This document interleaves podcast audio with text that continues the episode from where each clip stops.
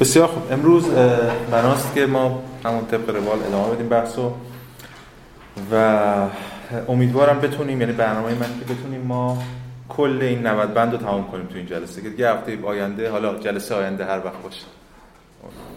که اون فقط بیایم ما در مورد چیزایی که وعده دادیم صحبت کنیم. ریاضیات لایبنیتس فیزیک لایبنیتس و یه چیز دیگه اخلاق لایبنیتس. چجوری اخلاق و شر و اینا ممکن میشه. اون به نظرم می‌تونه یه جلسه خوبی باشه با به پشتوانه این متنی که خوندیم. حالا هر قدم از این 90 تا نتونستیم بخونیم میفته اون جلسه. ولی به نظرم ما امروز بتونیم برسیم تمامش کنیم. این متن رو حداقل. و خب حالا ببینیم به کجا می‌رسه بحث.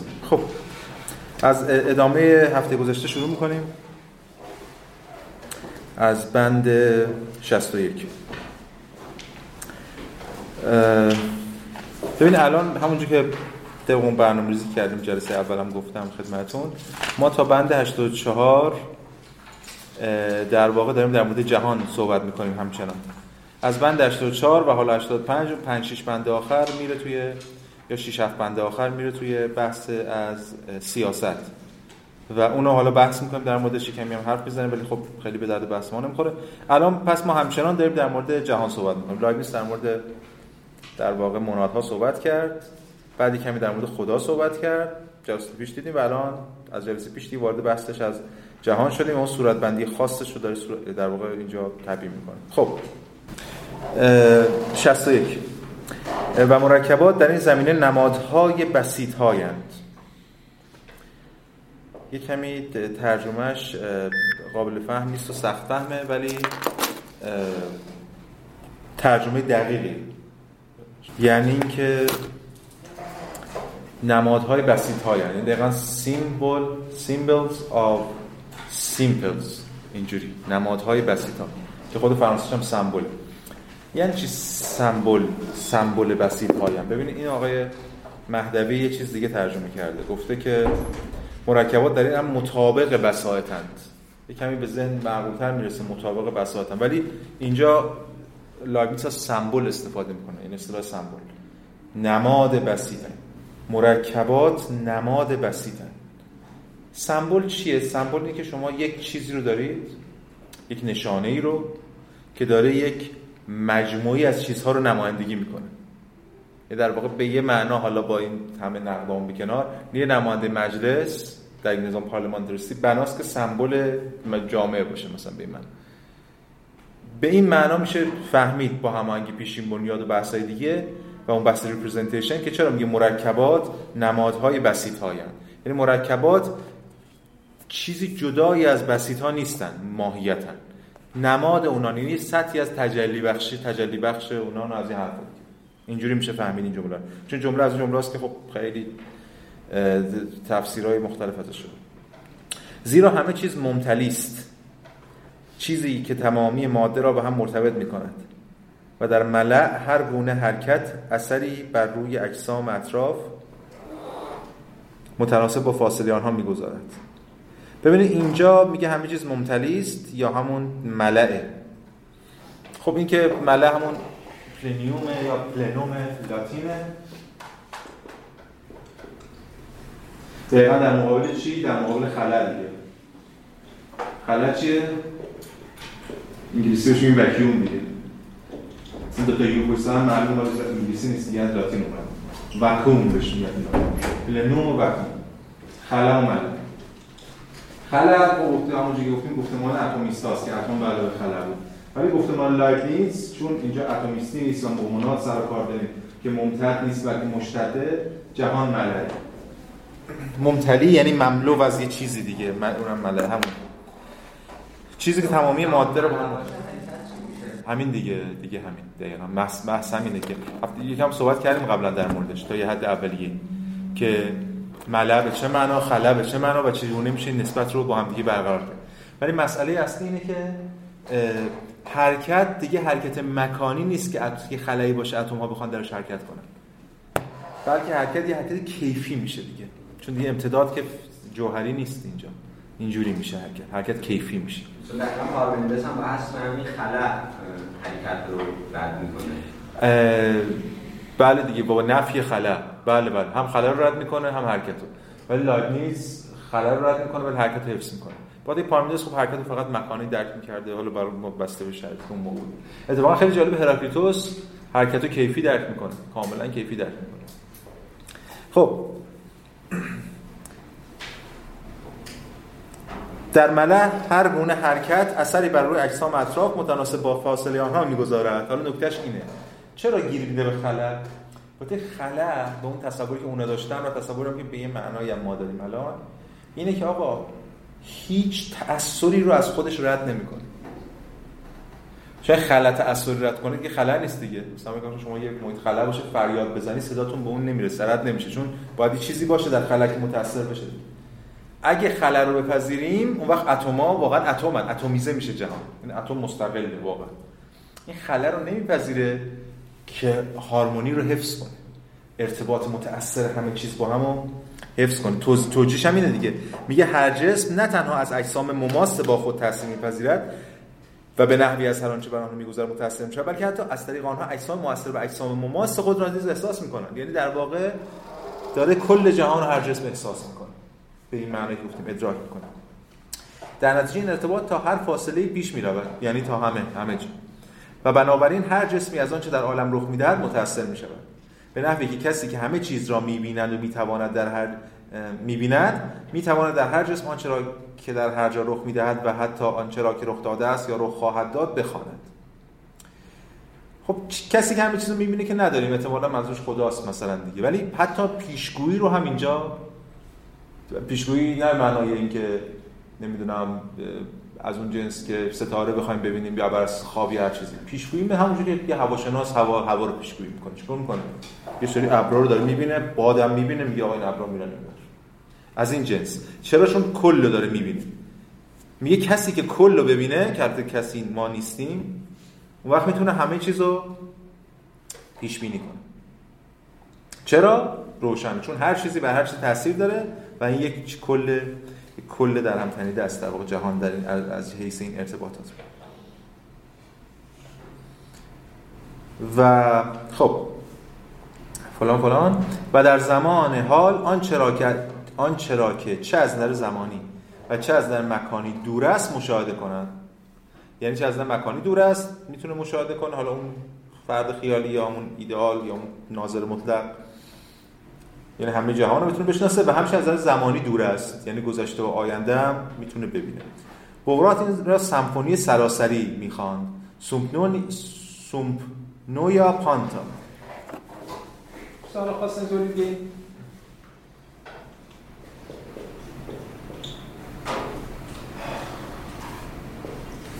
سومپنویا پانتا این سومپنویا که همون واژه سیمفونی از این میاد دیگه. درست یونانی همون سیمفونی همون هماهنگی یا سمفونی.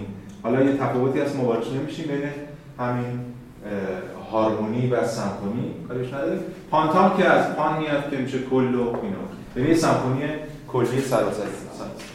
یه سمفونی کلی و سراسری. که میگه حالا بغرات اینو سمفونی سراسری می‌دونسته.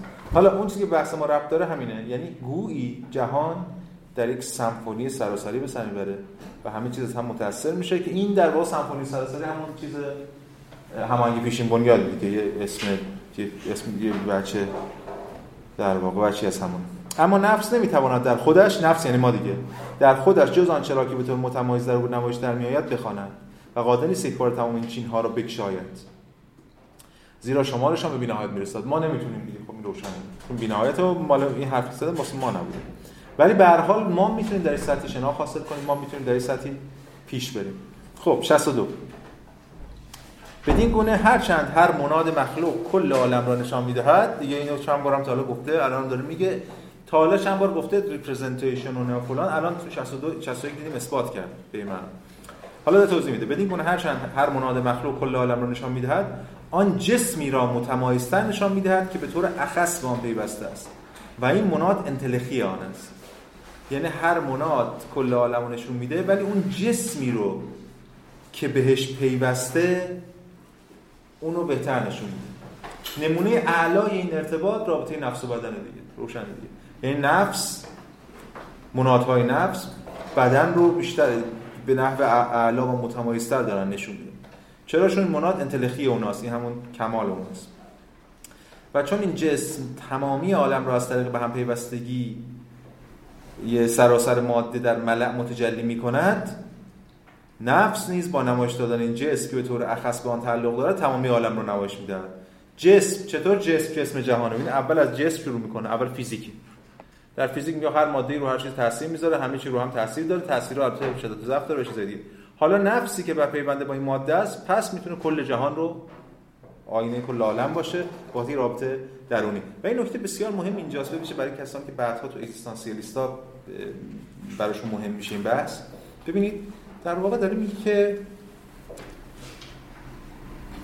نفسی نفس نیز با نمایش دادن این جسم که به طور اخص به آن تعلق دارد تمامی عالم رو نشان مجرای ببینید دقت مجرای شناخت جهان کل جهان برای نفس پیش از هر چیز جسم خودشه این گلوب کلام هایدگر در اصالت بخشی به دازاین دیگه در در هستی زمان.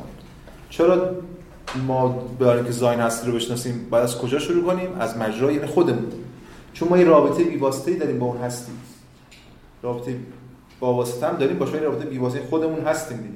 حالا اون البته من فقط از حیث شباهت گفتم وگرنه خیلی گفتمانشون ما فرق برای اینکه بتونه نفس کل عالم رو بشناسه باید اول از از مجرای جسم خودش می‌تونه کل عالم بشناسه. خیلی نکته مهمیه ببینید برای همچین عقلگرایی که ما فکر می‌کنیم مثلا نفس به صورت پیشینی می‌تونه کل عالم بشناسه. این یه بچه از تجربه گرایی رو داره نشون میده اینجا. 63 جسم متعلق به مناد که مناد انتلخی آن یا نفس آن است همراه با انتلخی چیزی را تشکیل می‌دهد که موجود زنده نامیده تواند شد.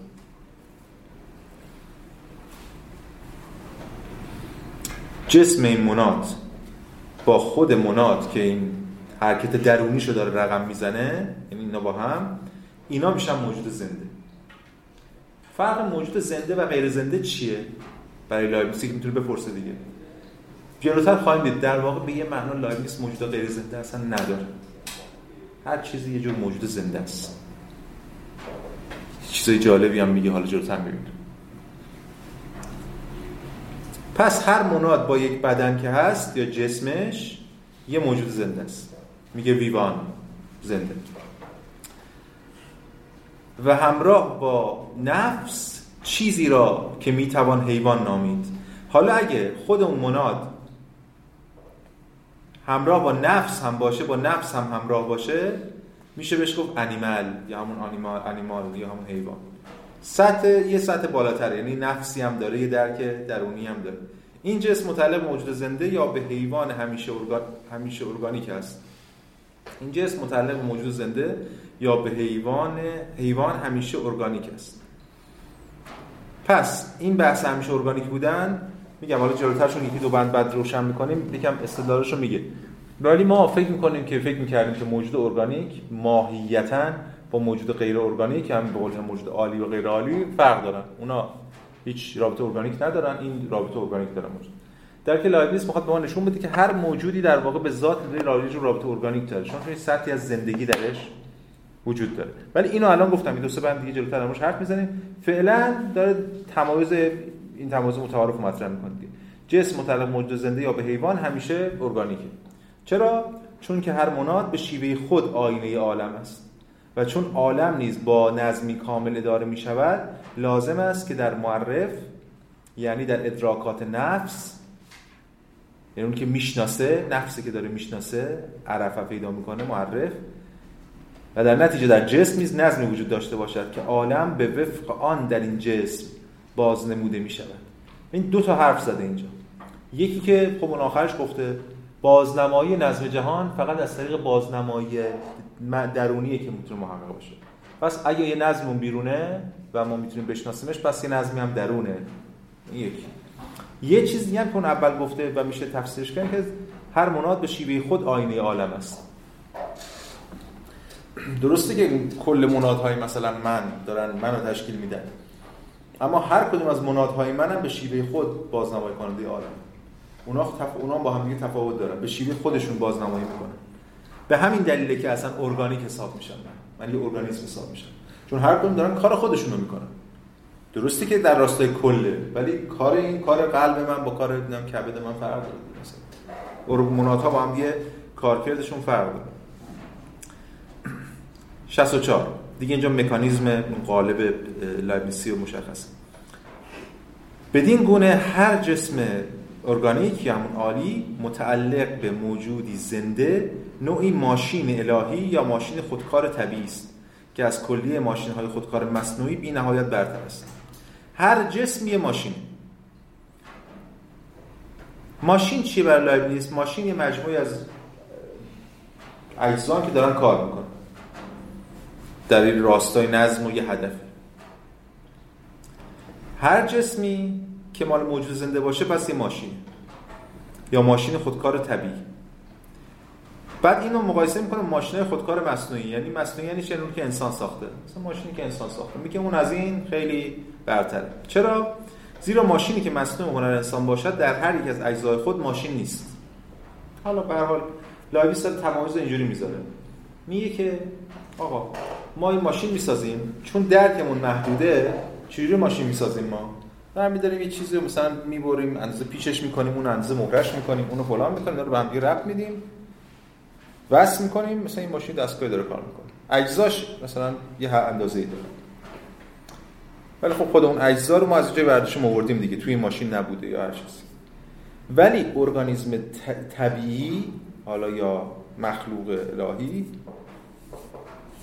در واقع اینجوری نیست. بلکه تا بی نهایت ماشینه.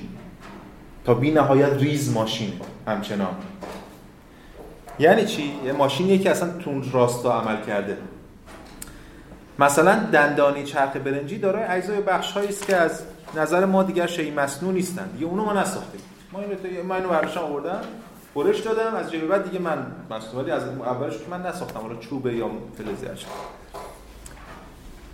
و از جهت مصرفی که چرخ برای آن ساخته شده است هیچ نشانه از ماشین ندارم. اما ماشین های طبیعت یعنی اجسام زنده حتی در کوچکترین اجزای خود تا نامتناهی ماشینند این حالا جلوتر باز لایبنیتس میگه این احتمالا خیلی تحت تاثیر اون کشفیات اوایل قرن 18 حالا من دقیقا نمی‌دونم باید کسی بره کار کنه اینا. ببینه توی علم در واقع بیولوژی و اینا چقدر لایبنیتس به اون اطلاع داشته. من نمی‌دونم. که مثلا این مولکول ها ایده مولکول اصلا چقدر مطرح بوده این چیزایی در.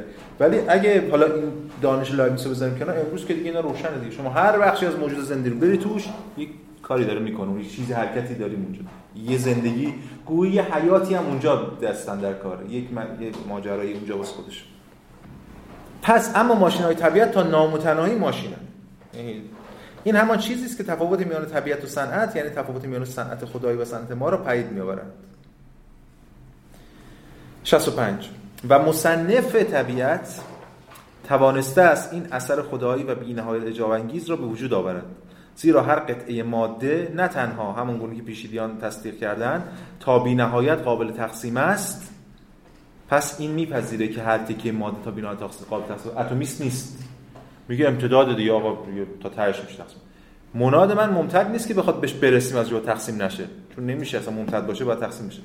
من وقتی میگم مناد منظورم چیز دیگه از سطح دیگه ای از گفتمان دارم. بحث من ادراکی ولی وقتی سطح ثانویه رو مطرح می‌کنیم یعنی سطح ماده بله تا بی‌نهایت.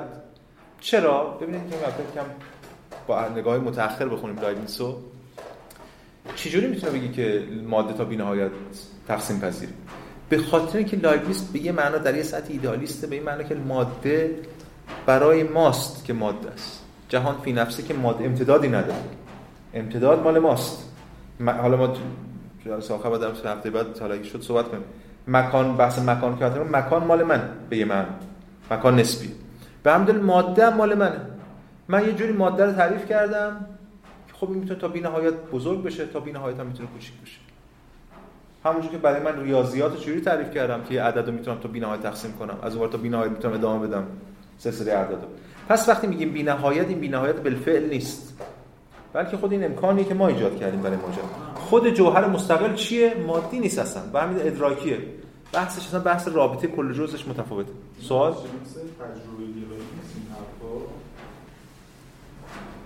از چه جهت؟ اینکه خب یه چیز ذاتی نیست. ما داریم تعریف حتی ماده میگه چون ما تعریفش کردیم. تجربه گرای اینجوری نمیگه البته.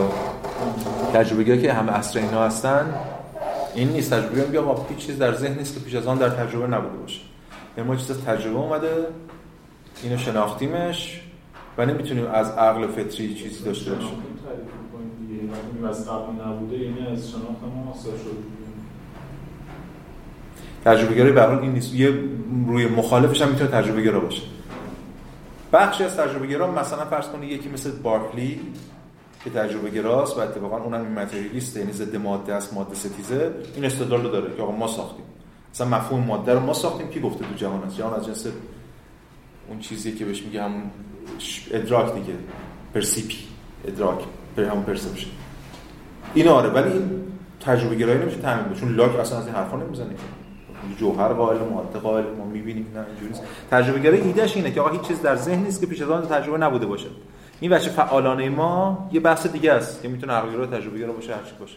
ولی حالا جدا از همین حرفا که زدم بخاطر سوال شما این جواب دادم. ولی لایبنیس هم در واقع گرایش تجربه گرایی داره. یه جای هست جلوتر هم تا این متن می‌خونیم امروز دیگه.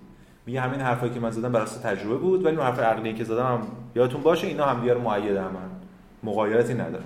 ولی در نهایت عقلگرا هست لایبنیس به خاطر شیوه استدلالشون و بیانش خب. پس میشه تا بینهایت تقسیم بشن.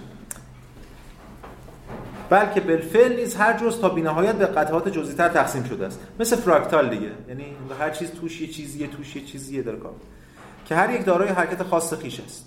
در غیر این صورت ممکن نبود که هر قطعه ماده بتواند تمامی عالم را متجلی کنه آره دیگه. میگو از جای بعد اگه چیز بود اگه ببینید حالا کم مثال داریم می‌زنیم دیگه کم بفهمیم چی می‌خواد بگه فرض کنید ماشین. آیا هر قطعه ماشین کل ماشین رو می‌تونه بازنمایی کنه؟ نه دیگه. مثلا شما فرض کنید چه می‌دونم الان نگاه می‌کنید اصلا ماشین اتومبیل رو فرض کنید. شما یه دفعه نگاه می‌کنید مثلا میگن در. یه در به شما نشون میدن میگن در چیه؟ میگه خب این معلومه در مثلا پژو 206 این بازنمایی می‌کنه کلو بعد توی اون در باز میره یه پیچ به شما نشون بده از اون در. دیگه خیلی اگه حرفه‌ای باشه مثلا 206 قطعا نه ولی مثلا یک شرکت دیگه باشه مثلا میگه آقا این پیچای بنز مثلا می‌زنه با این. حالا خود اون پیچه رو برن یه تیکشو بکنن به شما. تا یه جایی بعد دیگه بازنمایی نمی‌کنه ولی آیا تو ارگانیسم اینجوریه؟ یعنی ارگانیسم آیا وقتی ما از دی ای صحبت می‌کنیم می‌تونه کل بازنمایی می‌خوام یه همچین چیزیه دیگه. مسئله اینه دیگه. چرا؟ من بعد دیشب داشتم خیلی فکر می‌کردم به این. حالا غیر از اون چیزای دیگه هم که داشتم فکر می‌کردم. که گویا حرف لایبنیس اینه. فارغ از اینکه رد کنیم یا تایید کنیم. می‌خواد بگی آقا جان ما اون کلیت ماشینی که ساختیم تا یه جایی عناصر برسازنده اون که ما از طبیعت در آوردیم داشتن یه کاری واسه خودشون می‌کردن. ما اینو کندیم آوردیم این کاری که ما می‌خوام بکنیم. ما می‌خوایم رو انجام بدیم. ولی ارگانیسم طبیعی این از ابتدا در راستای اون شکل گرفته. از اون لحظه که تو نطفه است داره در راستای این چی میگم؟ این به همین دلیل این ادعا رو می‌کنه که اون تا بی‌نهایت ارگانیسم ارگانیسمه و در راستای خونه ولی در بازنمایی می‌کنه ولی اینجا بازنمایی نمی‌کنه.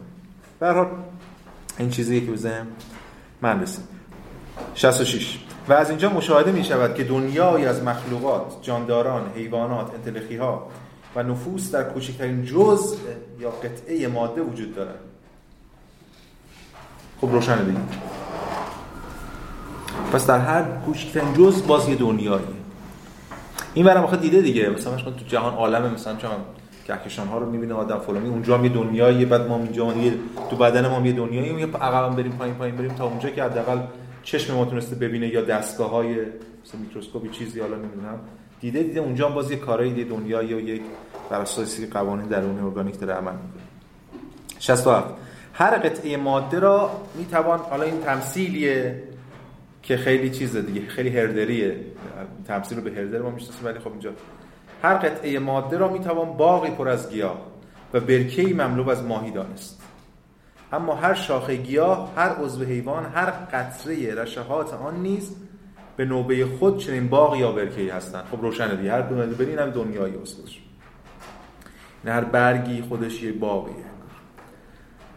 و هر چند زمین یا هوای موجود در فواصل میان گیاهان باغ یا آب موجود میان ماهیان برکه نگیاه هست نماهی ببینید مسئله داره دیگه. خب باشه آقا همه اینا قبول. باز بریم سراغ نگاه اتمیستی. اون وسط چیه دیگه بین اینا؟ توی ماه... توی برکه پر ماهیه. اون آبی که بین ماهیاست چی؟ توی جایی یه باقی خاکیه. بین انسان ها هوایی هر کس پس این وسط یه چیزی هست یه فاصله که توش زنده نیست مثل آب که آب یا هوا که هواست. همون ایده اتمیستی که ما جداییم یه چیزی مثلا زنده نیست. حالا به ارتباط می‌کنه ولی زنده نیست. لابیس اینو رد می‌کنه. اینم خیلی خوب برای حساب زمان خودش که پیش روه. میگه چی؟ میگه که اگه اینم نباشه باز همین فواصل گیاهان یا ماهی این فواصل گیاهان یا ماهیان رو در بر می‌گیرن. لیکن اغلب چنان ظرافتی دارن که برای ما نادیده نیست. یعنی میگه آقا بین من و شما یه هواییه. توی این هوا الان کلی موجود زنده است که من شما نمی‌بینیم. تو اون برکه بین دو تا ماهی آبیه. بین توی اون آب کلی موجود زنده است که باز نمی‌بینیم. یعنی نمی یعنی سورا یه جایی نداریم موجود زنده نباشه به این معنا. نمیشه چیزو جدا کرد. یعنی آب یا هوای خالی از موجود آب یا هوا یا خاک خالی از موجودات نداره. مثلا به ادامه میدیم. 69 به این ترتیب ببین همون ایده رو گفته داره تمثیل میاره و مثال می... چیز مثال میاره و استدلالایی میاره و اینا بحث رو پیش می‌بره. 69 به این ترتیب هیچ چیز بایر عقیم و مرده در عالم یافت نمی شود پس اینجا زد دیگه اون ایده هستش هیچ چیزی مرده نیست. و همین دلیل من گفتم چند بنده پیشون میخوندم در مورد تفاوتی که بین موجود زنده و مرده می‌ذاره. گفتم این موقتیه. برای اینکه می‌خواد بگه در نهایت هیچ موجود زنده مرده وجود نداره. یعنی همین جسم هم که ما بهش جماد بری توش یه کارایی دارن یک موجوداتی انجام میدن. پس اونم به یه معنا در یه سطحی زندگی داره. و آشفتگی و سردرگمی جز در ظاهر وجود نداره تقریبا همانند آنچه از دور در برکه دیده می شود آشفتگی و سردرگمی جز تقریبا مثل در از دور در برکه دیده می شود در برکه چی می‌بینیم؟ حرکتی آشفته و اگر بشود گفت لولیدن ماهیان در برکه بدون تمیز دادن خود ماهیان. ما از دور اینو می‌بینیم. ولی عملا اون تو داره اتفاقات منطقی و منظمی میفته که همشون هم اساس موجود زنده است.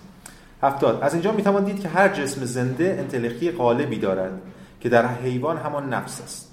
خب دیگه هر چیزی یه انتلخی کمالی داره. خیلی شبیه چیز دیگه خیلی شبیه انتلخی رو نمی‌خوام در واقع اینا رو به هم پیوند بزنم لزوما ولی شباهت هایی داره که ما کمک ما برای فهم. انتلخی رو شما می‌تونید جاش بذارید کناتوس تو اسپینوزا. همین یک کمال یه چیز پیوند دهنده کلیت این جسم زنده از هر که از موجود زنده. اما اعضای این جسم زنده پر از موجودات زنده دیگرن. یا تو اسپینوزا هم داشتیم دیگه کناتوس یه کناتوس داشتیم من فردی. بعد از ما سوال این بود که کناتوس من فردی با کناتوس جهان چه نسبت داره؟ کدوم اولویت داره؟ شده اخلاق. ما می‌گفتیم چی؟ می‌گفتیم خود کناتوس من فردی هم من کناتوس من فردی فقط. هر کدوم از اندام من بازی کناتوسی دارن برای خودشون. در راستای کناتوس کل داره عمل می‌کنه و غیر و غیره. اینجا هم همینه. میگه که هر کدوم از اعضای این جسم زنده پر از موجودات زنده دیگر گیاهان و حیوانات هست که هر یک از آنها باز انتلخی خود یا نفس غالب خود را دارن یعنی به این معنا اگه نفس رو به این معنا انتلخی در نظر بگیریم قلب یه نفسی داره. انتلخیه داره کار هدف خودش انجام میده. نه چه می‌دونم معده یه نفسی داره فلان فلان. و اینا همه در کنار هم دیگه. و به همین شکل ما هم داریم هماهنگی پیش میگه. کل دنیا رو جهان رو در واقع رقم می‌زنیم. 71 اما به هیچ روی نباید مثل برخی کسان که اندیشه مرا فهمیدن بازم دارم بدبخت بایلو میگه دیگه تو این نقدا که بهش کرده. خب البته درست هم است بخاطر اون مقاله روریس واقعا خیلی لابیس بد فهمید تصور کرد که هر نفس دارای مقدار یا قطعی از ماده است که ال الابد مختص یا پیوسته به آن است. و در نتیجه مالک مالک دیگر موجودات زنده پستری است که برای همیشه به خدمت آن گماشته شدند. زیرا تمام اجسام همانند رودخانه ها در سیلانی دائمن و پیوسته اجزایی به آنها وارد و از آنها خارج می‌شود. می این یک نقد که من کردم چون باز نگاه امتدادگراست برای من اینه که هر ماده هر جسمی یه نفسی داره و تمام شد. دیگه تا ابد این ماده با اینه. حالا جلوتر ما می‌بینیم چون لایبنیس می‌دونید یه کار هر عجیبی هم می‌زنه نفس بدون جسم رو هم به رسمیت نمی‌شناسه. یعنی اون بقای نفوس که همه دارن سریع از جسم جدا میشن لایبنیس به رسمیت نمیشه رو تامین بعد این برکس روش می‌زنن که آقا هر هر جسمی یه نفسی با خودش داره تا از ازل تا ابد. این میگه اینجوری نیست. چرا؟ ببینید بذارید من توضیحات آقای مهدوی رو بخونم برای این بند. نه این کتاب رو چرا خوندین؟ بعضی توضیحاتش واقعا گمراه کننده است و گیج می‌کنه اصلا. ولی بعضیش خوبه ارجاعاتی هم داده. این بند 109 که داره توضیح میده اینجا رو. ببینید چی میگه؟ میگه تن نیز صفحه 166 تن نیز مانند نفس نامیراست. تن نیز این دیگه حرف لایبنیس خیلی جالبه یعنی لایبنیس نه تنها نفس رو فنا ناپذیر می‌دونه ولی چون نفس رو بدون بدن بی معنا می‌دونه بدن رو هم تن رو هم باید فنا ناپذیر بدونه به شکل دیگه لیکن تن پدیداری جز مجموعی از قوای ساده نیست. و مدام به نسبتی که قوامش در اثر تجدید حیات در اثر جریان حیات تجدید می شود تغییر میپذیرد. مانند پدیدار تن فنا, تن فنا ناپذیر است. فقط از لحاظ متافیزیک است که نامیراست آن هم از حیث عناصر مقومش. اما لایبنیز همواره تصحیم تصریح می کند که نفس هیچگاه از تنی سازمند همون ارگانیک جدا نمی شود و از این راه است که بدن حتی همچون پدیدار فناناپذیر است. در نفس اعتماد در نفس مفارقتی یافت نمی برای هر نفس نظرگاهی یعنی تنی می بایست حالا این برای ما مهمه. برای هر نفس هم نظرگاهی. یعنی یه تنی باید داشته باشه. تن یه جور نظرگاه. تن یعنی, یعنی من کجای جهانم؟ نفس نمی جایی در جهان نیست. باید جایی در جهان داشته چون تنه که جایی در جهانه. نفس بدون بدن نیست. بدنم بدون نفس نیست. خب سوال اینه نقدی که میشه اینه که خب آقا پس این نفس این بدن باز خوش نفسی داره اونم همه چیز تو از آباده اینجا میگه اینجا گفته نه. چرا؟ چون که تمام اجسام همانند رودخانه ها در سیارانی دائمن. یعنی چنین این آقا این هم الان بدنش داره بخش میره بدن چیز دیگه اون داره میاد این چیز دیگه داره میاد میاد. نفس یه رابطه از پیش داده محدود با بدن نداره. مثل حرفی هست که می‌زنن در مورد ما انسان ها انسان وقتی که چه من به دنیا میاد تا وقتی که مثلا چون 40 سالگی 40 سالشه حالا یه رقمی داره من دقیقاً نمی‌دونم ولی شما شاهدید دیگه. چند درصد درصد خیلی بالایی از سلول های بدنش همه از بین رفته. مثلا شاید 100 درصد یا کمتر نمی‌دونم مثلا به حال یه بخش از ماده داره میره. هفت سال یه بار کل ماجرا از بین خب دیگه. پس یه کل ماجرا داره میره. اون کجا رفته؟ اونم رفته تو ارگانیسم جهان یه جایش داره همونجا زندگی می‌کنه دیگه. ولی نفس ثابته. ببین اینجا پس برخلاف اسپینوزا که نفس و بدن رو به هم پیوند می‌ذاره بخاطر که هر دو صفت یک حقیقت واحد می‌دونه لایبنیز دو تا جهان یعنی نفس و بدن انگار دو سطح می‌دونه که اینا در هم گویی شناورن. خیلی خوب این پیش روه نسبت به قبلی و پیوسته اینا دارن در واقع تغییر می‌کنن. ولی نفس هم بدون بدن نمیشه. باز بعدی هم داره همین میگه که به این ترتیب نفس جسم خود را فقط اندک اندک و به تدریج تغییر می‌دهد. پس همین نفس جسم داره همین کار که با بدن مثلا با بدن ما می‌کنه شما که میده به نحوی که هرگز این که گفتید هفت سال یه بار کل یعنی سلول ها عوض میشن. اینو منبع اگه داشتی برای من بفرست فکر یه چیزی میمونه. ولی خب حالا این حالا کار نداره دیگه. به نحوی که هرگز یک بار از همه اندام های خود آری نمیگردد. یعنی اینکه آقا یارو مرد این پاشو رفت و در حیوانات اغلب دگردیسی صورت می‌گیره. ولی هرگز نه تناسخ روی روی می‌دهد و نه جابجایی نفوس. حالا دگردیسی گفته متامورفوز یا اون تناسخ رو حالا نسل درست در ترجمه درستیه. متامپسیکوز. ولی متامورفوز یا متامورفوسیس مسخ هم بهش میگن همین دگردیسی.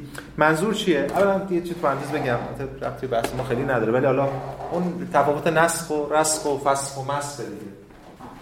ما یه نسخ داریم یه مسخ داریم یه رسخ داریم یه فسخ داریم. فسخ چیه؟ از فسخ شروع کنیم. فسخ در واقع با ترکیب مخاطب در واقع گذار روح انسان از انسان به جمادات. رس از انسان به گیاهانه مست هم که روشن از انسان به حیوانات. مثل نسل اما از انسان به انسان. یعنی تناسخ از نسل میاد. حرف این لایبنیس اینجاست این که ما تناسخ نداریم. یعنی یه روح. از یه بدنی بره یه بدن دیگه. من اینی که دارم میگم اصلا تناسخ نیست. من خیلی کلیتر دارم می‌بینم مسئله رو. یه جور دگردیسی داره رخ میده. یعنی تو خود حیوانات تو همون توی سطح داره جور تغییر تدریجی رخ میده. و ولی نه هرگز جابجایی نفوس اینجوری بره اون نداره. اصلا بی معناست با توجه به این حرفایی که زده دیگه. چون نوع نفس جدا نمیشه. یا به فیلمایی هست که جنگیر و نه فلان اینجوریه دیگه. مثلا با بدن رو رها می‌کنه باید نمی‌دونم تو چند ثانیه حتما بره تو بدن بعدی و از این ماجرا. که معمولا برای آخر اتفاق میفته و برای قسمت بعد سریال لازمه اینجا. همچنین اینجا دیگه روشن گفته نه نفوس کاملا مجرد یعنی مفارق جدا از جسم وجود داره و نه جنیان بدون جسم. به حال هیچ نفس بدون جسم وجود نداره. پس اگه ما در فناناپذیری نفس داریم صحبت می‌کنیم بحث ما اصلا فناناپذیری کاملا مجرد نیست. فقط خداوند مطلقا بدون جسم است. ادامه میدیم. جابجایی فقط جابجایی نفوس داریم. یعنی ببخشید جابجایی نفوس نداریم بلکه دیگردیسی داریم. یعنی حرکت آروم تدریجی نه که چیزی بره جایی. سوال. خدا که میگه تنها خداست که نفسی که جسم نداره دیگه وقت وجود نمیشه چون تنها جسمی که حد می‌زنه دیگه. وقتی که جسم نداره دیگه حد هست میشه. مثل یه به خدا می‌رسه. آره دیگه خب این تا قرن 18 دیگه. شما این رو فضا چیز کن الان از یه هوبی بی خدایی می‌رسن. اونم الان همین باز خیلی هم فرقی نمی‌کنه. ماهیت ماجرا. ببینید من به حال البته لایو چیز راسل هم اینو میگه حالا من خیلی با راسل خود جا هم بقیده هستم ولی اینجا خدای لایبیسی بچه اونتولوژیکال نداره. نمی‌تونی پیدا کنی براش بچه اونتولوژیکال چون هر چیزی که در مورد اونتولوژی و جهان و ارگانیسم همه چی میگه در مورد خدا نقضش می‌کنه. نمی‌دونم چی میگم؟ به همین دلیل حالا جایی من یه سر کلاس دیگه بود داشتیم نسبت هگل لایبنیس رو بحث می‌کردیم. اونجا بحث این شد که گویی خدای لایبنیس خود این هماهنگی پیشین بنیاد. خود قانونه. قانون هم که بدن نداره یه جور نفسه یعنی انگار به همه جا حاکمه. بدن یه جای خاص نیست. اینجوری من حالا که دارم موجهش می‌کنم معقولش می‌کنم. در غیر این صورت تناقضی که اولین جلسه هم باش دچار شدیم دچارش میشیم. یا باید این برای وحدت وجودیش کنیم یعنی خدا کله. ولی لایبیس تو سیر استدلالیش ته سلسله علل می‌ذاره و اصلا جواب تناقض دیگه.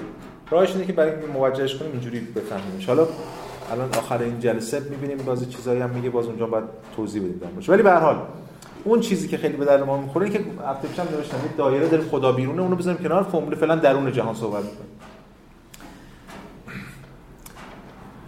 زایش و مرگ مطلق. این هفت و سه. و از همین روز که به عبارت دیگر عبارت دقیق‌تر هرگز نه تولد تام وجود دارد نه مرگ کامل. اینم باز از اون حرفاست ببینید حرفای اصلا عجیب غریب نیست نسبت به درک زمان خودش. تولد و مرگ هم زیر سوال برده. و روشن باید این زیر سوال ببره با این استدلال کرده. چون وقتی تو میگی هیچ موجود مرده ای نداریم هم موجود زنده خب قبل از تولدم که هیچ بعد مرگ هم که باز موجود زنده است به من خب. حرکت کلی نفس و ماده می‌بینه بله. بله بله.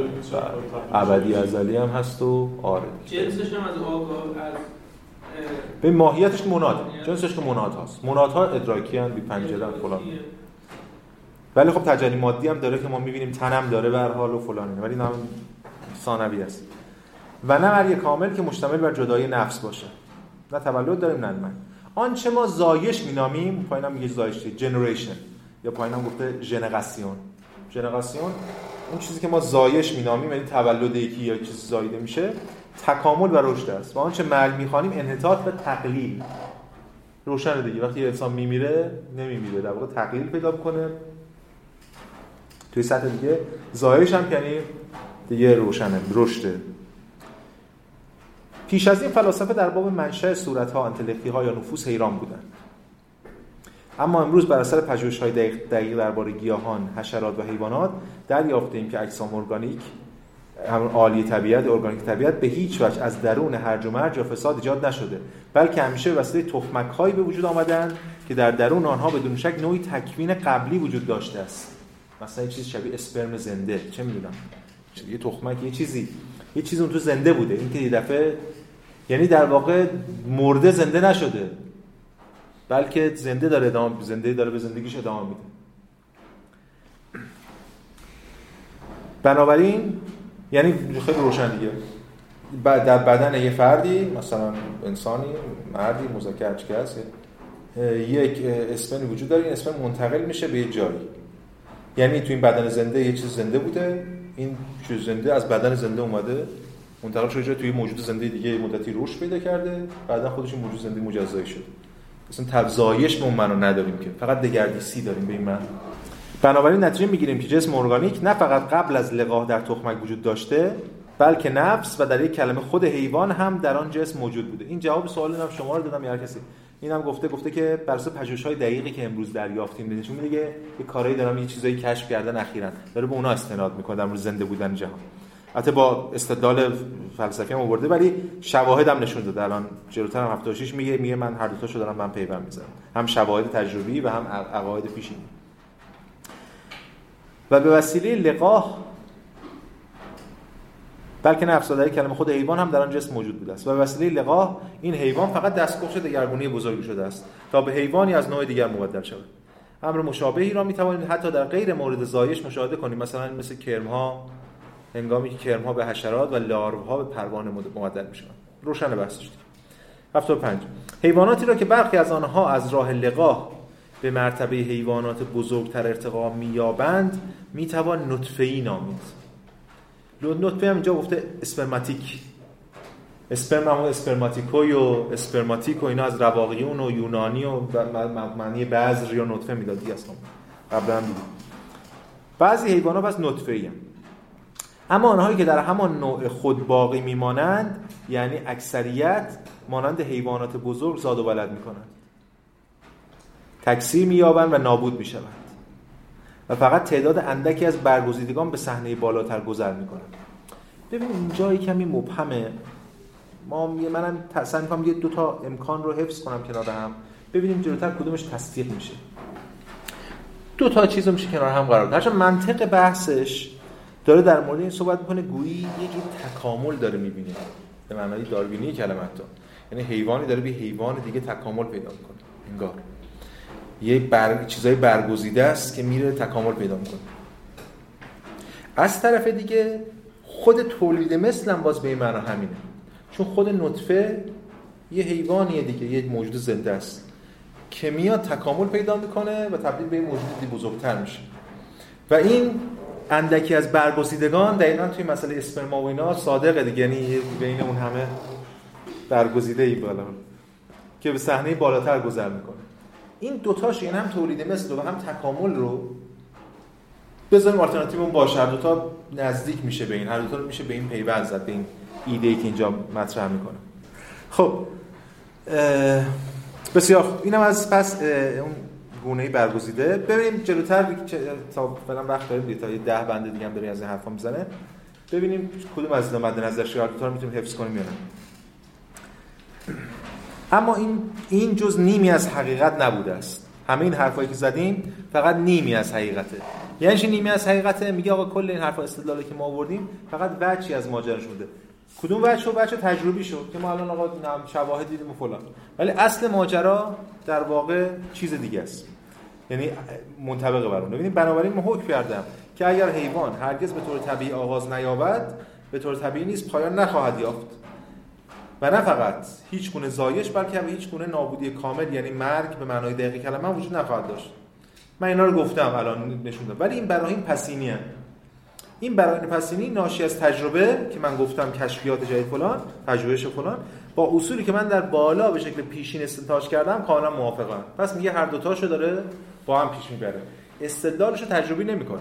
میگه بر اساس پژوهش میگه ولی این پژوهش اینا که گفتم با اون ایده اصلی خودم که قبلا گفتم موافقم. پس برمی داریم میشه ازشون استفاده کرد. 77 بدین گونه می‌توان گفت نه فقط نفس این آینه عالم فساد ناپذیر بلکه خود حیوان نیز فساد ناپذیر است. هرچند که دستگاهش اغلب جزءا از میان می رود و پوسته های عالی را یا همون ارگانیک را یا به دور می افکند یا می گیرد پس اینجا هم همینه یعنی دائما هم حیوان هم همینه میده می‌گیره. یه باز همون حرف کردم یه درون طبیعت یک حرکت دائمی همه چیز داره پیش میره و هم بدن هم نفس در یک گذار دائمی این اصول مرا قادر ساختن تا اتحاد یا تطابق نفس و جسم عالی ارگانیک را به طور طبیعی توضیح دهم. خب چرا؟ چجوری توضیح میده؟ نفس از قوانین خاص خیش پیروی می‌کند و جسم نیز از قوانین خاص خیش. ببینید این خیلی جالبه. حالا جلوتر هم تا بنده بعدم می‌خونیم. میگه نفس یه قوانین داره واسه خودش جسم یه قوانین داره واسه خودش. انگار اسپینوزا داره میگه امتداد یه قوانین داره برای خودش. نمی‌دونم فکر قوانین داره برای خودش. آنها به حکم هماهنگی از پیش مقرر یا همون هماهنگی پیشین بنیاد میان تمامی جوهرها با یکدیگر تلاقی می‌کنن. پس اون چیزی که باعث میشه با هم تلاقی کنن هماهنگی از پیش بنیادشه زیرا همه آنها جلوه های عالم واحدن. ببین باز نزدیک اسپینوزاست دیگه. هر دو تجلی حقیقتن. جلوه عالم واحدن ولی تو دو سطح مختلف دارن کار می‌کنن. کاری هم به هم ندارن.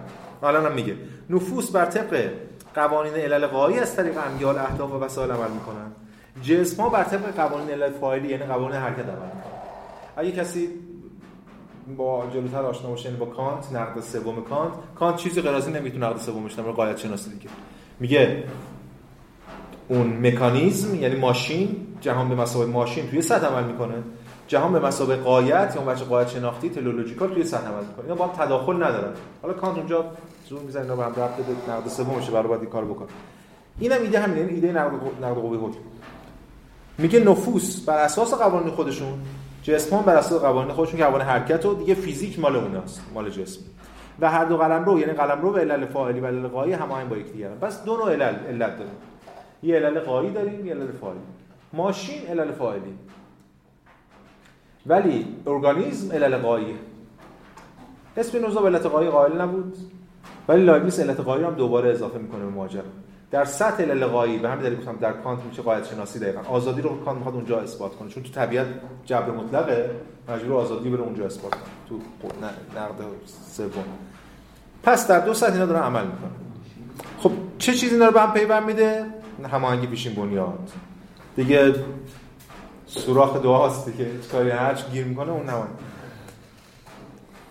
80 باز دوباره دفاع از هماهنگی پیشین بنیاد. دکارت تصدیق کرده است که نفوس هم داره از دکارت ایده می‌گیره هم دکارت نقد می‌کنه. دکارت تصدیق کرده است که نفوس به هیچ وجه نمی‌توانند به جسم ها نیرو ببخشند. زیرا همواره مقدار ثابتی نیرو در ماده وجود دارد.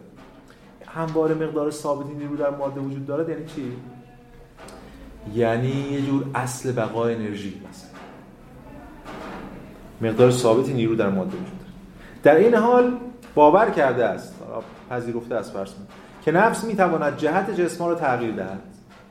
نفس می‌تونه در همون که می‌گفت قدس نوبری یا نفس خود زیرا در زمان او از این قانون طبیعت به هیچ وجه خبر نداشتند که بر حسمان جهت کلی ماده نیز ثابت است. جهت کلی ماده ثابت است یعنی چی؟ اصل بقای ماده. هم یه اصل بقای انرژی داریم هم اصل اصل بقای ماده. اینا اصلا جدا کرده. امروز دیگه اینا جدا نیستن چون ماده انرژی می‌تونه ماده تولید کنه ماده می‌تونه انرژی تولید کنه یه بخش حذف بشه و ماجراهایی که می‌بینید تو کانتون اگر او از این قوانین مطلع می بود به نظام هماهنگی از پیش یاد من می‌رسید. یعنی اگه اون می‌دونست دیگه میومد در واقع. یعنی ایده رو می‌تونست یعنی می‌خواست ببین استدلالش استدلال درست نیست دیگه. می‌خواد بگه که اگه دکارت می‌دونست اینو دیگه هیچ راهی نداشت که بتونه رابطه اینا رو توضیح بده. مگر که بگه رابطه از قبل وجود داره. یعنی سیستم هماهنگی پیش میاد 81 بر طبق این نظام همین نظام هماهنگی از پیش بنیاد جسم ها به گونه عمل می‌کنند که گویی هیچ نفسی وجود ندارند خیلی کانته دیگه خیلی کانته پس فیزیک واسه خودش داره کار می‌کنه. جسم ها دارن اینجوری عمل می‌کنن رو هم دیگه تاثیر می‌ذارن میاد. نفیا نفوس به گونه عمل می‌کنن که گویی هیچ جسمی وجود نداره. و هر دو چنان عمل می‌کنن که گویی یکی بر دیگری اثر می‌گذارند چرا واقعا ما فکر کنیم که بر دیگری اثر می‌ذارن هماهنگی پیش منیات اینا که با هم رو هم اثر نمی‌ذارن. دیگه این ته میگم اوج تبیین جهان شناسانه و فیزیک لایبنیتس هم به این معنی از اسپینوزا و دکارت داره جلوتر میره و هم ولی باز دوباره استعدادهایی داره بسته. خود این اصلا چیز اصلی نکته اصلی که بعضی لایبنیتس همه نقدش می‌کنن هماهنگی میشه بنیادی که کجا آوردی و فلان ظرف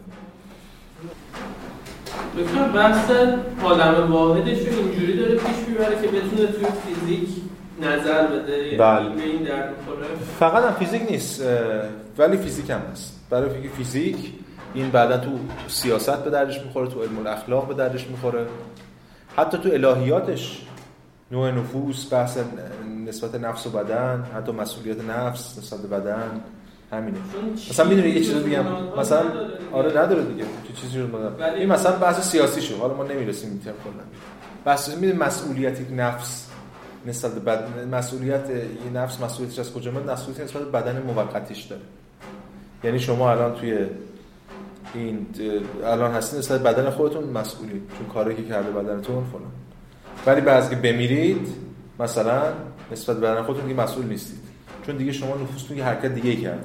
به همین دلیل بعد از مرگ از اون کسی که میمیره کلا تمام تعهدات شخصیش سلب میشه. مثلا. از این توجیهات هم می‌کنه اونجا. تو- توضیح مسئولیت نفوس هم میده. همه جهان بینیش مبتنی کرده برای این دیگه. مناد نداره هیچ چیز غیر از مناد نداره ولی از دل یه کسرتی در آورده تمایزا رو داره توضیح خب. کجا بودیم؟ 82 درباره ارواح یا نفوس ناطقه.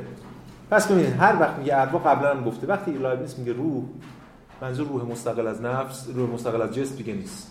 وقتی میگه روح یعنی اسپقی بلافاصله میگه نفوس ناطقه. یعنی نفسی که ناطقه. حالا میگه ام قزوناب دیگه. قزوناب گفتیم همون روی از ریزن میاد دیگه. یعنی نفوس عاقله. نفس عاقله. از این حرفا. نفس عاقل. همانطور که انده که قبل گفتم به نظر من همه موجودات زنده و حیوانات اساسا طبیعت واحدی دارند یعنی حیوان و نفس جز با جهان آغاز نمی شوند و جز با جهان پایان نمی یابند ببینید دیگه. با این همه در حیوانات عاقل حالا همون هرچی که هست موجودات عاقل که یه سطح بالاتری از همون موجودات معمولی زندن این ویژگی وجود دارد که حیوانات کوچک نطفه‌ای آنها تا وقتی که چیزی جزی نیستند فقط دارای نفوس معمولی یا حساسند. حیوانات کوچک نطفه‌ای آنها این اسپرم مثلا. اسپرم که هنوز عقلی نداره فکر نمی‌کنه فقط نفوس حساسیتی داره. یه واکنش های طبیعی داره برای خودش نفوس معمولی. اما به محض اینکه آنهایی که به اصطلاح برگزیده می‌شوند باز این برگزیده هم پیوند می‌خوره باز با همون آلترناتیوی که حفظ کرده از طریق لقاه بالفعل طبیعت انسانی پیدا می‌کنن نفوس حساسی آنها به مرتبه خرد همون باز قزون اینجا. ببین بالا قزون رو ترجمه به نطق اینجا به خرد. این هم یک کلمه است. که من باشم هم می‌ذارم و مقام ممتاز ارواح. ارتقا می‌یابد پس ارواح یعنی هر حیوانی روح نداره. روح یک نفس خاصه. چه چه خاصیتی داره نفس روح؟ چه بهش میگیم روح. حالا احتمالاً منظور انسان دیگه حتما اینه تفاوتش. 83 در میان سایر تفاوت‌های موجود میان نفوس عادی و ارواح همین سوال که ما کردیم که قبلا بخشی از آنها را برشمردم این تفاوت نیز وجود دارد که نفوس به طور کلی آینه های زنده یا تصاویر عالم مخلوقات هم. بله نفوس همه آینه زنده تصاویر عالم مخلوقات هم. بله پیشا پیش همه رپرزنت می‌کنن اما ارواح علاوه بر اینکه تصاویرن تصاویر خود الوهیت یا تصاویر خود مصنف. اما ارواح علاوه بر این تصاویر خود الوهیت یا تصاویر خود مصنف طبیعت یعنی ارواح فقط علاوه بر که بازنمایی می‌کنن جهان رو دارن خالق جهان رو هم بازنمایی می‌کنن یعنی انگار باز یه جور خدا انسان باره داره دیگه. خدا یه بچه عقلی داره و خدا. آنها می توانند نظام عالم را بشناسند و چیزی از آن را به مدد نمونه های ساختاری تقلید کنند. زیرا هر روح در محدوده خیش الوهیت کوچکی به شما میاد این حرف خیلی گنده دیگه هر انسانی گویی خدایی کوچیکه. چون خصلت خصائل الهی رو داره مثل خلق کردن و صنع اینا. و از اون آگاهی می‌تونه داشته باشه و حتی خداگاهی. به خودش. از این روز که ارواح قادرند وارد نوعی اجتماع با خداوند شوند. اینجا دیگه یواش بحثش رو تمام بوده مبانی جهان شناسیش تمام شده. دیگه معلومه بود تمام شده. حرفشو زده دیگه. چیزی نمونده نزده میشه. دیگه باید در ادامهش می‌خواد در مورد جامعه حرف بزنه ولی جامعه به شدت یعنی تصویری که اینجا از جامعه میده از سیاست میده خیلی تئوکراتیکه دیگه. چون با خدا باید پیوندش بزنه. و یه جایش هم میشه گفتش که این چند بند آخر شاید یک باجی که داره میده برای اینکه کسی به اون حداقل بخش مذهبی به اون قبلی گیر ندن. ولی فقط این نیست. لایبنیتس فلسفه سیاسی الان می‌خونیم الان اینا. لایبنیتس فلسفه سیاسیش هم در نهایت فلسفه محافظه کارانه است. این آرمان لایبنیتس هم می‌دونیم دیگه. لایبنیتس دنبال وحدت اروپا بود مدت ها رفت فرانسه چونه زنی کرد آدم حسابش نکرد با تزار روسیه بست. باز اونجام نشد. دنبال وحدت اروپا بود.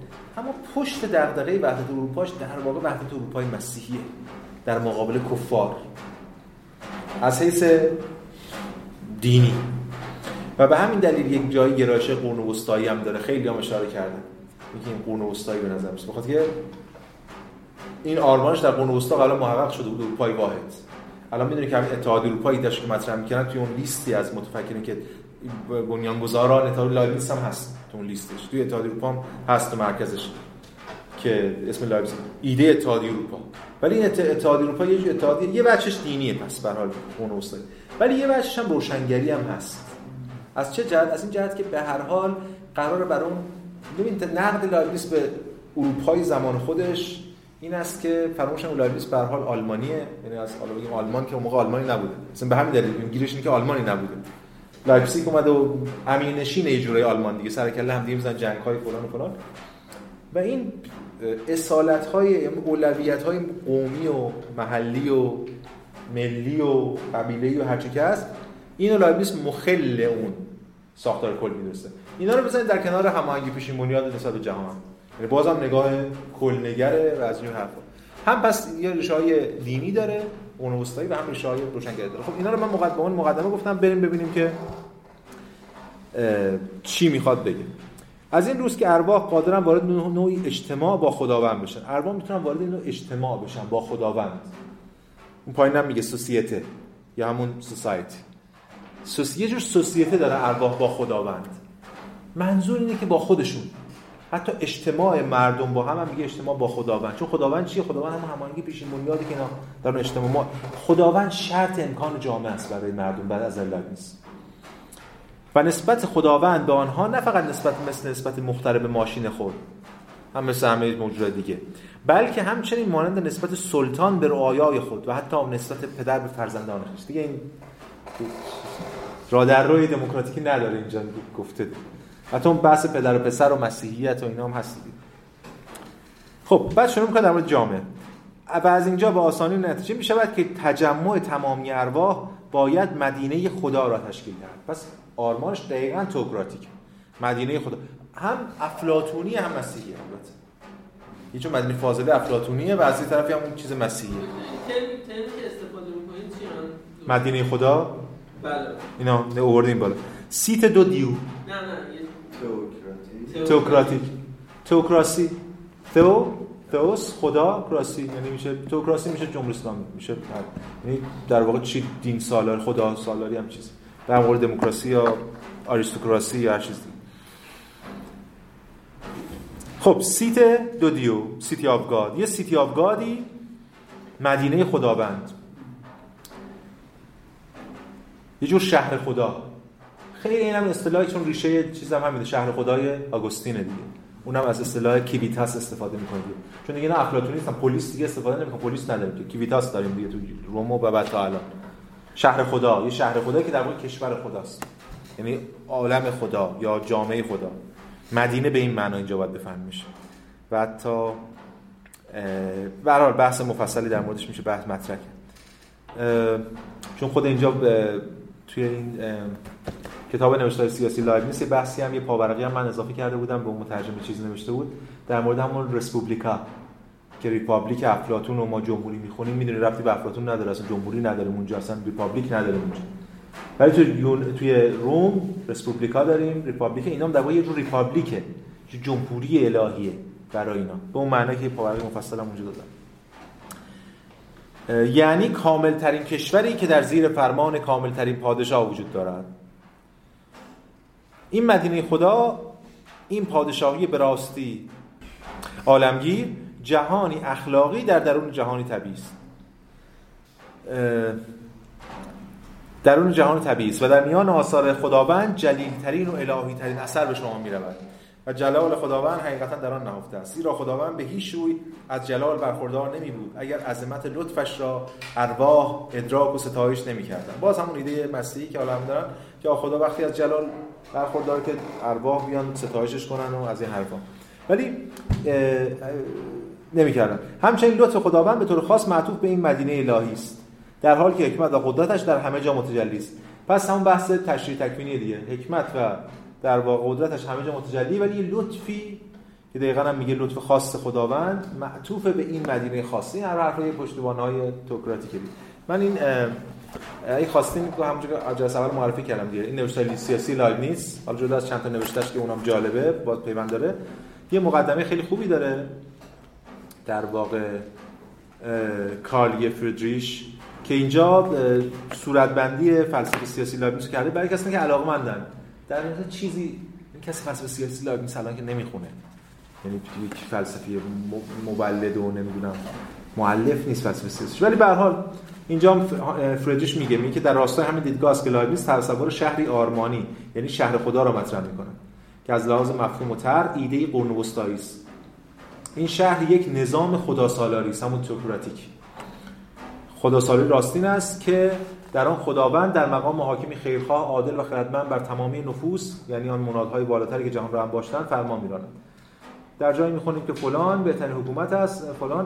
اما این حالا سعی کرده که یکم با روشنگرم بیامیزتش میگه اما خداوند بدون قید و محدودیت حکم نمیراند این فرمان روایی را نه اراده وی بلکه عقل او تعیین می‌کنه عقل او بر قول قانون ازلی طبیعت طبیعت قانون ازلی طبیعت میگردد که قیود آن برای خداوند مطلقتر است تا برای انسان.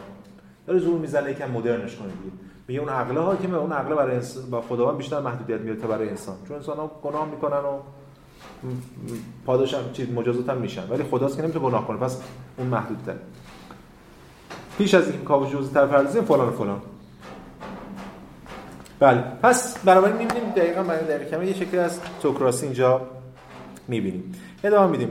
همانطور که در بالا میان دو قلم رو طبیعی یکی یکی قلم رو علت های فاعلی و دیگه قلم رو علت های قایی هماهنگی کامل بر قرار ساختیم قبلا دیدیم همین الان دیدیم. در اینجا نیز باید هماهنگی دیگری را بین دو تا قلم رو برقرار ساخت قلم رو فیزیکی طبیعت و قلم رو اخلاقی رحمت. رحمت هم grace یا grâce ه grâce دیگه یا grace. این همون حرفی که کانت می‌زنه توی نقد اول و نقد دوم مثلا. دو تا قلم رو از هم جدا کنید این جدا کردن از یه طرف خب به نظر ما می‌رسه که خب اینجا داره اینا رو چیز می‌کنه هم بم پیوند می‌زنه فلان. از این طرف که داره یه بخشی رو سکولار می‌کنه دیگه. میگه آقا تو اونور قلم رو فلان این اینجا. در مورد فیزیک همین کارو کرده. یعنی خدا رو برده بیرون و فیزیک رو قائم به ذات قرار قانون خودش در آورده. در اینجا میشه نشانهایی رو پیدا کرد. اگه خیلی بخوایم زور بزنیم مثلا دیگه دفاع کنیم از لایبنیس امکاناتشو نقادانه. میشه امکانات رو پیدا کرد که داره مشروعیت کلی سیستم رو میده به خداوند ولی در این حال اینو داره درونی می‌خواد حمایت کنه یا هدایت کنه. ولی به با بحث که قبلا کردیم دو سطح داره. یکی میان خدا به عنوان سانه دست عالم و خدا به عنوان سلطان مدینه الهی ارواح این دوتا متمایز کرده از هم دیگه. یعنی باز همون ریشه که یعنی خالق پیوند می‌خوره با فیزیک حاکم یعنی خدا به مسابقه خالق یا سانه فیزیک و خدا به مسابقه حاکم سیاست. و ولی ببینید چیه؟ الان 88 رو ببینید. همون بلایی که در فیزیک سرش آوردیم اینجا گویی داریم میاریم دیگه. فیزیک میگیم خالق و هر چی که هست بعد یواش یواش تو معادلات حذف میشه. اینجا هم همین. ببین که این هماهنگی سبب می شود که امور از همان معبرهای طبیعت به رحمت بیانجامند. این جمله سکولار کردن کل این چند بند. مثلا این کره خاکی در لحظاتی که حکومت ارواح طلب می کند باید از طریق طبیعی نابود و ترمیم شود تا برخی کیفر برند و برخی پاداش. این می‌تونه منظور جنگ باشه می‌تونه منظور خود رستاخیز هم باشه. ولی بند بعدی رو ببینید. همچنین می‌توان گفت که خداوند به عنوان سانه خداوند به عنوان قانونگذار را از همه جهت راضی می‌کنند بدین ترتیب گناهکاران را گناهکاران باید عقاب خود را بر طبق فرمان طبیعت و به حسب ساختار مکانیکی اشیا دریافت دارند. نفی ایده پاداش و مجازات در آن جهانه. اون جهان از اینجا همین هرچی است چون خدا خودش طبیعت اصل ماجراش اونه خدا خودش حاکم چیزم هست. پس این باید تحقق اون عدالت خودش رو یا پاداش مجازات رو در بطن خود طبیعت محقق کنه. و اینجا پشتش درست الهیاتی پشتش می‌تونه یه جور اخلاق نچرالیستی ازش در بیاد چون طبیعت من مال خود بس طبیعت گرایی در واقع مجرایی برای تحقق میل الهی. به همین گونه اعمال نیک پاداش خود رو از طریق روندهای جسمانی ماشینوار به دست خواهند آورد. اگرچه این هم نمی‌تواند و نباید همواره بیدرنگ روی دهد یعنی یه کسی خطایی کنه خود جهان طبیعت به مرور نه بیدرنگ به مرور اونو ورشکست 90 سرانجام در سایه این حکومت کامل هیچ عمل نیکی بدون پاداش و هیچ عمل بدی بدون کیفر نمیماند. و همه چیز باید به سود نیکان انجام پذیرد یعنی به سود کسانی که در این کشور بزرگ ناراضی نیستند. می‌خواد بگه این کشور بزرگ آدمای نیک رو سعادتمند می‌کنه. کسانی که پس از انجام دادن تکلیف تکلیفشان خود را به مشیت الهی میسپارند و چنانکه باید و شاید مصنف همه نیکی ها را دوست دارند و از او پیروی می‌کنند کسانی که از تحمل در کمالات و پیروی از طبیعت اجتناب راستین محسوس می‌شوند. عشق که همان لذت بردن از سعادت معبود است. این اجتناب موجب می شود که ارباب عقل و فضیلت هر عملی را که با اراده مفروض یا مقدم الهی منطبق می نماید انجام دهند.